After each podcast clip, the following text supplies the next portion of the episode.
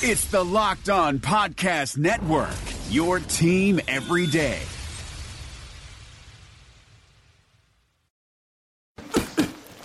That's for my crazy day. My packed commute, all those unread emails in my inbox. But I'm getting stronger, faster, and pushing myself further every day. I don't care if I'm not like everyone else. This punching bag is the best way to end my day. Fearless is knowing yoga isn't your style. That's the power of the Blue Cross and Blue Shield Federal Employee Program. Learn more about our healthy benefits at fepblue.org slash get more. You are Locked On Titans, your daily podcast on the Tennessee Titans, part of the Locked On Podcast Network. Your team every day. And welcome to Locked On Titans with your host, Terry McCormick of TitanInsider.com, Greg Arias, and former Tennessee Titan Pro Bowl left tackle Brad Hopkins. It is Wednesday. The gang's all back together again, and we have got a lot of things to get to and cover this morning. As always, our current news segment. We've also got our what others are saying happen uh, saying segment, Hump Day happenings, and Pro Scope that we'll cover this morning. And guys, let's jump right into the current news, which obviously concerns the Titans and the elevation of Tre McBride from the practice squad to the 53-man roster, taking the place of Andre Johnson, of course, who retired. And Brad, obviously, uh, you being a former NFL player, going through uh, a retirement yourself at one point, kind of know what uh, it was like for Andre Johnson going through this. And then, obviously, of course, Tre McBride now, I'm sure, happy to have uh, made his way onto the 53 man roster. Absolutely, and what a phenomenal career this guy has had, particularly in the AFC South. And when you just look at the number of receptions, just nine receptions basically this year, he really wasn't featured in that offense, and nor should he be basically with all the youth that they have developing around him. He's been a cog, basically a veteran in the in the uh, in the position room, I'm sure. But you know, when you look back at his you know stellar career for the Texans, I think he is now in the top ten for um, for uh, yardage as far as uh, receivers are concerned. So you know, the sun sets, and obviously he knows when that when that sun is setting, and you know, we wish him a lot of luck. Yeah, it's uh, you know Andre Johnson. When people were talking about him and his decision to retire, you know, you could tell from even though they'd only been with him for two or three months, there was nothing but respect coming out of the Titans locker room for Andre Johnson and, and what he had accomplished in his career, and how he was a mentor to the younger players on the team. Of course, I mentioned Tre McBride being elevated, guys. Uh, he is a player that had a good preseason uh, for the Titans, and most people, I know Terry and I, certainly felt like he had done enough to have earned a spot on the roster. Ultimately, didn't do that. Was released but re-signed. The Titans get lucky that uh, he got through waivers and got back where they could re-sign him to the practice squad, and now he's going to get a chance to come up and help this team on game day yeah, I think his biggest contribution is going to be on special teams. Now, I know that obviously they went position for position with a wide receiver replacing a wide receiver, but it wouldn't surprise me at all to see Tre McBride be active and be part of the 46 man uh, game day roster for the Titans, even as soon as this week, simply for the fact that they need help on special teams. So, you know, while, you know, that you know, would sound kind of crazy to think that he could be up and be active this week and that a guy like Harry Douglas might be down. Don't discount that possibility for the Titans this week of having Tre McBride up on the roster.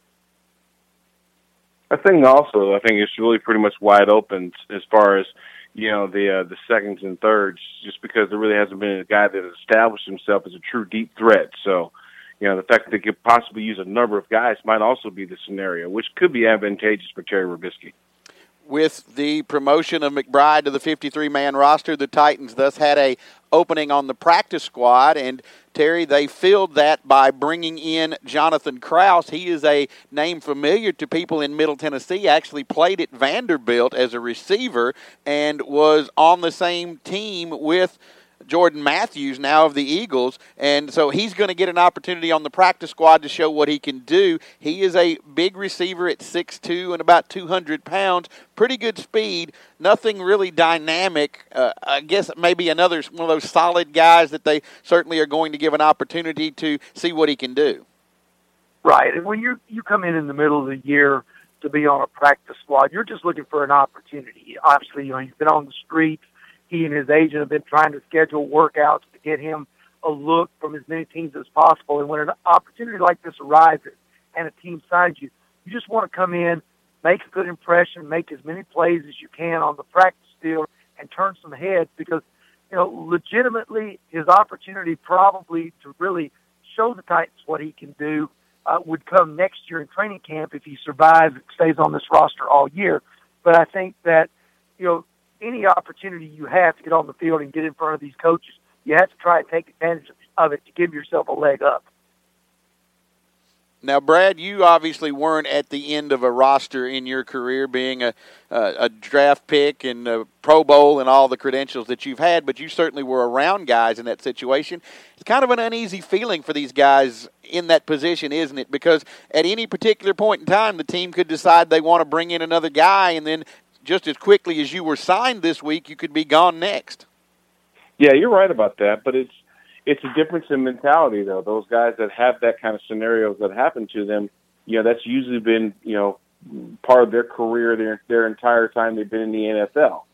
Yeah, I mean, unless it was a scenario where you were once a high draft pick or whatever else, and maybe your, you know, your uh, abilities have fallen off, and now you're just kind of bouncing from team to team to team, and you can see you being the a guy that's been let go. But for the most part, you know, if it's a journeyman, if it's somebody that's just trying to make a practice squad, then that's always been the case for him. You know, he's always had to fight for every inch that he's gotten pretty much. And, you know, guys like that, they understand just how, you know, um, up and down and flexible this whole situation has to be.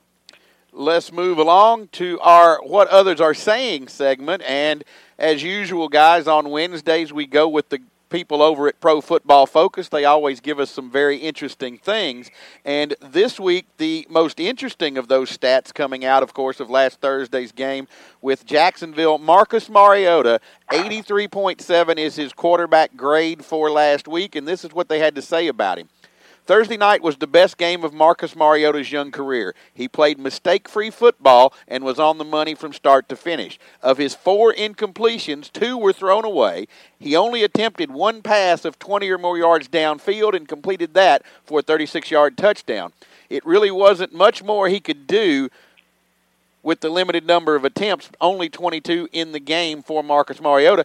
Guys, they're saying best game of his young career. Now, certainly we go back and look at last year against Tampa Bay in that opener, it might be comparable, but at least this is something for Marcus at home that's trending in the right direction, having this game under his belt to move forward. Yeah, it really is. I think when you look uh, at where Marcus was just four weeks ago, when people were questioning what was going on with him, why he'd thrown more interceptions and touchdown passes, it's certainly been a remarkable turnaround. I think they're doing a better job of putting him in more comfortable situations. I mean, the, the protections have been good. The running game has been good. They're not asking him to throw too many deep balls. He's, you know, he's been good on the short to intermediate passes for the most part. I think when you look at the way that they're starting to use Marcus Mariota, a mix of the run and the pass with him, I think, you know, that's part of the reason he's gotten on the right track. Yeah, I also think that obviously good quarterback play comes with consistency in making good decisions in ball security. So when they're mentioning on the Pro Football Focus that he had played mistake-free football, that's the most important part. He didn't contribute to turnovers, basically giving the other team opportunities to score, and of course stalling out any momentum that this offense had gained to that point. So I think that obviously him not doing too much, um, he even admitted that early on. Just the expectations for this team maybe did raise what he was trying to do on a regular basis, and him understanding just taking you know one play at a time it's allowed him to kind of put things in better perspective, and therefore he makes better decisions, and he's more secure with the football. Now, Brad, I know this will be near and dear to your heart, but it is the continued offensive play of the uh, offensive line as a whole, but the tackles in particular. Taylor Lewan, 82.1, Jack Conklin, 81.2, Ben Jones, 79.5. So the offensive line as a whole, and this will be a great segue to our next segment coming up here in just a moment. But, Brad, certainly the tackles are getting it done, the offensive line are getting it done as a whole, and this is not the same offensive line the Titans started the season with now because obviously Chance Warmack being gone, uh, having a replacement there, Quinton Spain being out injured, a replacement stepping in there, but yet they're still able to do the job up front offensively.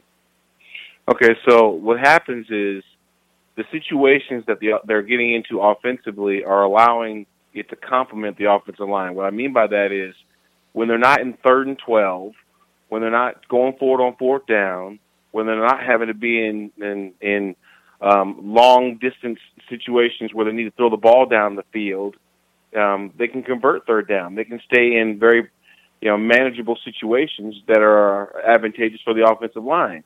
In other words, if you've got a guy that only needs to convert third and three, um, you know, he can pass the ball, which obviously is a completion, or he can run the ball and get a completion, get you know, get a first down. But yet, it does look favorable on the offensive line.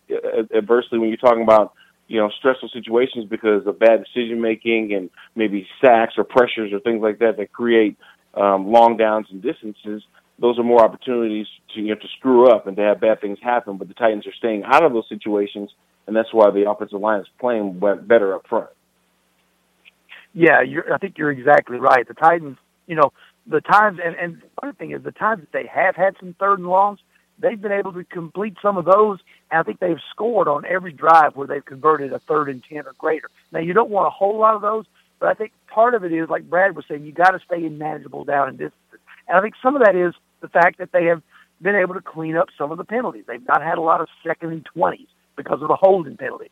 So when, mm. the more you the more you play mistake-free football and clean football, the better your chances of get, being in a manageable down and distance, better your chances of moving the chains. And that's what this offense has to continue to do. Not to be shortchanging the defense guys. Just quickly, some numbers on some of them. Jurrell Casey, 83.3 his ranking, 82.2 for Sean Spence, 79.7 for Angelo Blackson, and Antwon Valentino Blake, they list him as Antwon, 78.0. He's a guy kind of that we have uh, picked on a little bit from time to time, as have opposing offenses in the passing game. But uh, some good numbers from the uh, Titans, certainly there defensively. Let's move along to our Hump Day Happening segment, guys. And what we want to talk about here is DeMarco Murray and the fact that he is – currently right now second only to Ezekiel Elliott of the Cowboys in rushing yards this season in the NFL, so potentially a chance for a rushing title in the future for DeMarco Murray and this Titans offense as a whole. Terry, you wrote a story about that this week uh, on Titan Insider. I did, and uh, you know, DeMarco Murray asked him about it. He said, you know, he's been there, done that as far as a rushing title that, you know, personally it wouldn't mean a whole lot to him, but he does understand that the offensive line, it would mean something to those guys. And, you know, a couple of those guys, Taylor Lewan and Ben Jones admitted as much that they would like to be able to get DeMarco Murray a rushing title, another one, after he had done it uh, in 2014 with the Cowboys. So, you know, Brad, maybe you can expound upon this. What what does a rushing title by a running back mean for an offensive line? Well, usually when you ask a running back, you know, why he had such a successful day, the first thing he says is, I've got to give credit to the big boys up front. Um, and that's obviously usually what happens. You know, those guys are working very hard up there to at least give a running back opportunities to get through those holes and gain the yards that are necessary for him to achieve those kind of accolades. And it's a reflection on them, basically. So when you see the uh, running back, who obviously is in a situation where they could be, you know, a candidate for a rushing title, people are looking at, well, why is he, you know, so, so successful running the football? Well, the first thing they usually would think about, well, those guys up front must be playing extremely well right now, and that's exactly the case. Guys, here's a stat for you that will kind of expound on and prove uh, how good this offensive line has been. Thursday night, or last Thursday night against Jacksonville, the Titans gained 116 of their 221 rushing yards before contact. Think about that. They had 116 yards of the 221 before they were ever touched by a defensive player. So the offensive line was certainly giving these guys holes and room to run. And when, when I say guys, obviously Derrick Henry just a part of that as well. But that's what the offensive line is doing, and certainly uh, that, if you throw Derrick Henry's yards in there, would inch DeMarco Murray closer to that rushing title as he's only in second place right now. Yeah, you're exactly right. And, you know, it's pretty amazing that he's second in the league in rushing – and uh, you know he's actually not really split carries with Derrick Henry, but Derrick Henry has gotten you know a few carries here or there, and he's had a couple of games where he's been over 50 yards rushing himself, including Thursday night when he had 60 yards on 16 carries. So it's pretty amazing how the Titans have been able to run the ball this effectively with DeMarco Murray leading the way and Derrick Henry in that supporting role behind this offensive line. Yeah, that's what makes them so dangerous. The fact that they have diversity in the offense. Um, they're trying to bring along uh, Marcus Mariota to add even more depth to the running back position as far as being able to run the football. But you know, the fact that he's an effective pass thrower, the fact that they have a relatively good receiving corps, you know, only adds balance to what we just talked about. You know, which is obviously a pretty strong rushing attack. As we move along this morning, it's time for our Pro Scope segment where we look at events from around the NFL. And, guys, some pretty big news coming out this morning with the resignation of Norv Turner in Minnesota. Of course, Turner, a uh, well renowned, well respected offensive coordinator, has some Super Bowl titles to his credit, but he is now out in Minnesota. Terry, is there anything you can tell us about this? Well, it seems like it kind of came out of the blue this morning that uh, Norv Turner announced his resignation. The Vikings offense had really been struggling the last couple of weeks, primarily because of the play of the offensive line. They've had lots of injuries there, lost uh, both Matt Kalil and uh, Andre Smith as their starting tackles. They've got two backups in there trying to uh, limp along, as you as they say. And uh, the Vikings offense, as you saw on Monday night, stalled out against the Chicago Bears, who are not exactly a reasonable facsimile of their 1985 version right now. So Norv Turner decides to resign. Pat Shurmur, who was the tight end coach, comes in and takes over that role in the interim, and he has some familiarity having coached Sam Bradford and been his offensive coordinator at a couple of Bradford's previous stops. So maybe that can jumpstart the Minnesota offense.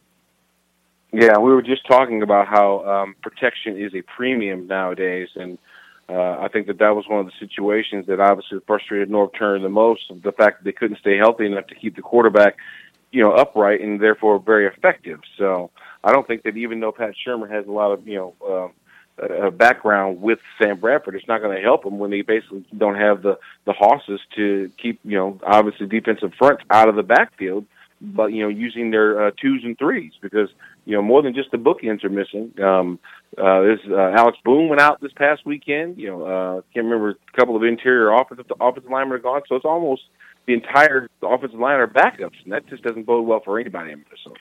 Now, Brad, what is it like when a team goes through a coaching change, be it an offensive coordinator or a head coach or anything really in the middle of a season like this? Uh, just uh, how does that how is that handled by a team? Depends who gets the job. if if it's if if they agree with the change, um, if they felt it was necessary but didn't necessarily voice that, then they're going to be excited about it happening. You know, they're going to be excited about the potential.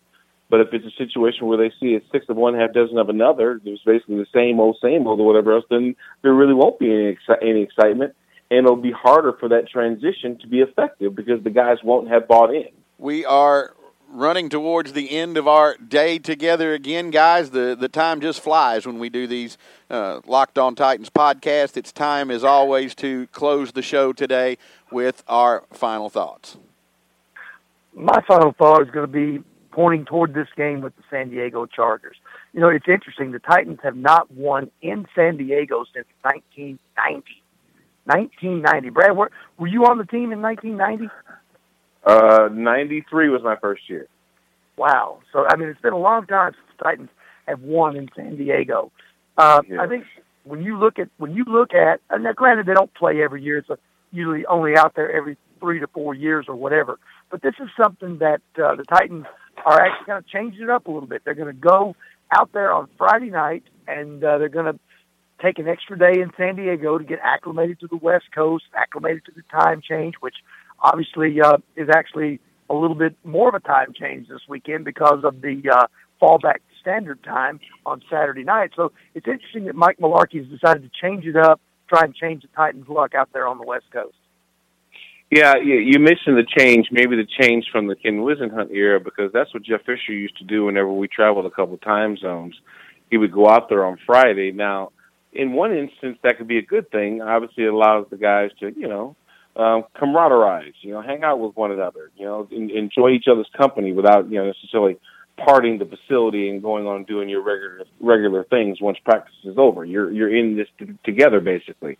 You know, but it also can be a distraction when you're going to, you know, La Jolla County or you know San Diego County where it's absolutely gorgeous and you don't usually get a time get that many opportunities to travel out west and next thing you know you're you're kind of relaxed. You know, that's that that kind of goes against the the business trip mentality that most um, road trips kind of present when you're going out that far um, with that kind of time on your hands. So it could be good to let these guys, you know, get out there in a timely fashion to let those distractions get out of their system. You know, go to the movies, go get a steak, you know, then get yourself back focused on Saturday for what's going to be a tough game on Sunday against a team that's actually because it's a lot better than their record indicates. Philip Rivers is having a tremendous day or uh, season, despite you know what their record shows. So this team is going to be hard to beat, particularly at home. My final thought revolves around the running game for the Titans. Obviously, that is what the Titans want to do. We saw them run with relative ease in the preseason against San Diego. Throw that out the window. I don't think that that's going to have a lot of bearing on this game, perhaps maybe a little bit of confidence for the Titans. But San Diego, right now, giving up just over 90 yards a game on the ground to opponents running the football the Titans, as you guys have said, need to come in focused. They need to come in prepared. They need to come in and run the football. It does two things. Obviously, it allows the Titans to move the football, and they are very productive when they are running the football efficiently. And Marcus Mariota then can pick and choose his spots to pass. And at the same time, Brad mentioned Philip Rivers and the season he's having. Rivers cannot hurt you if he's sitting on the bench.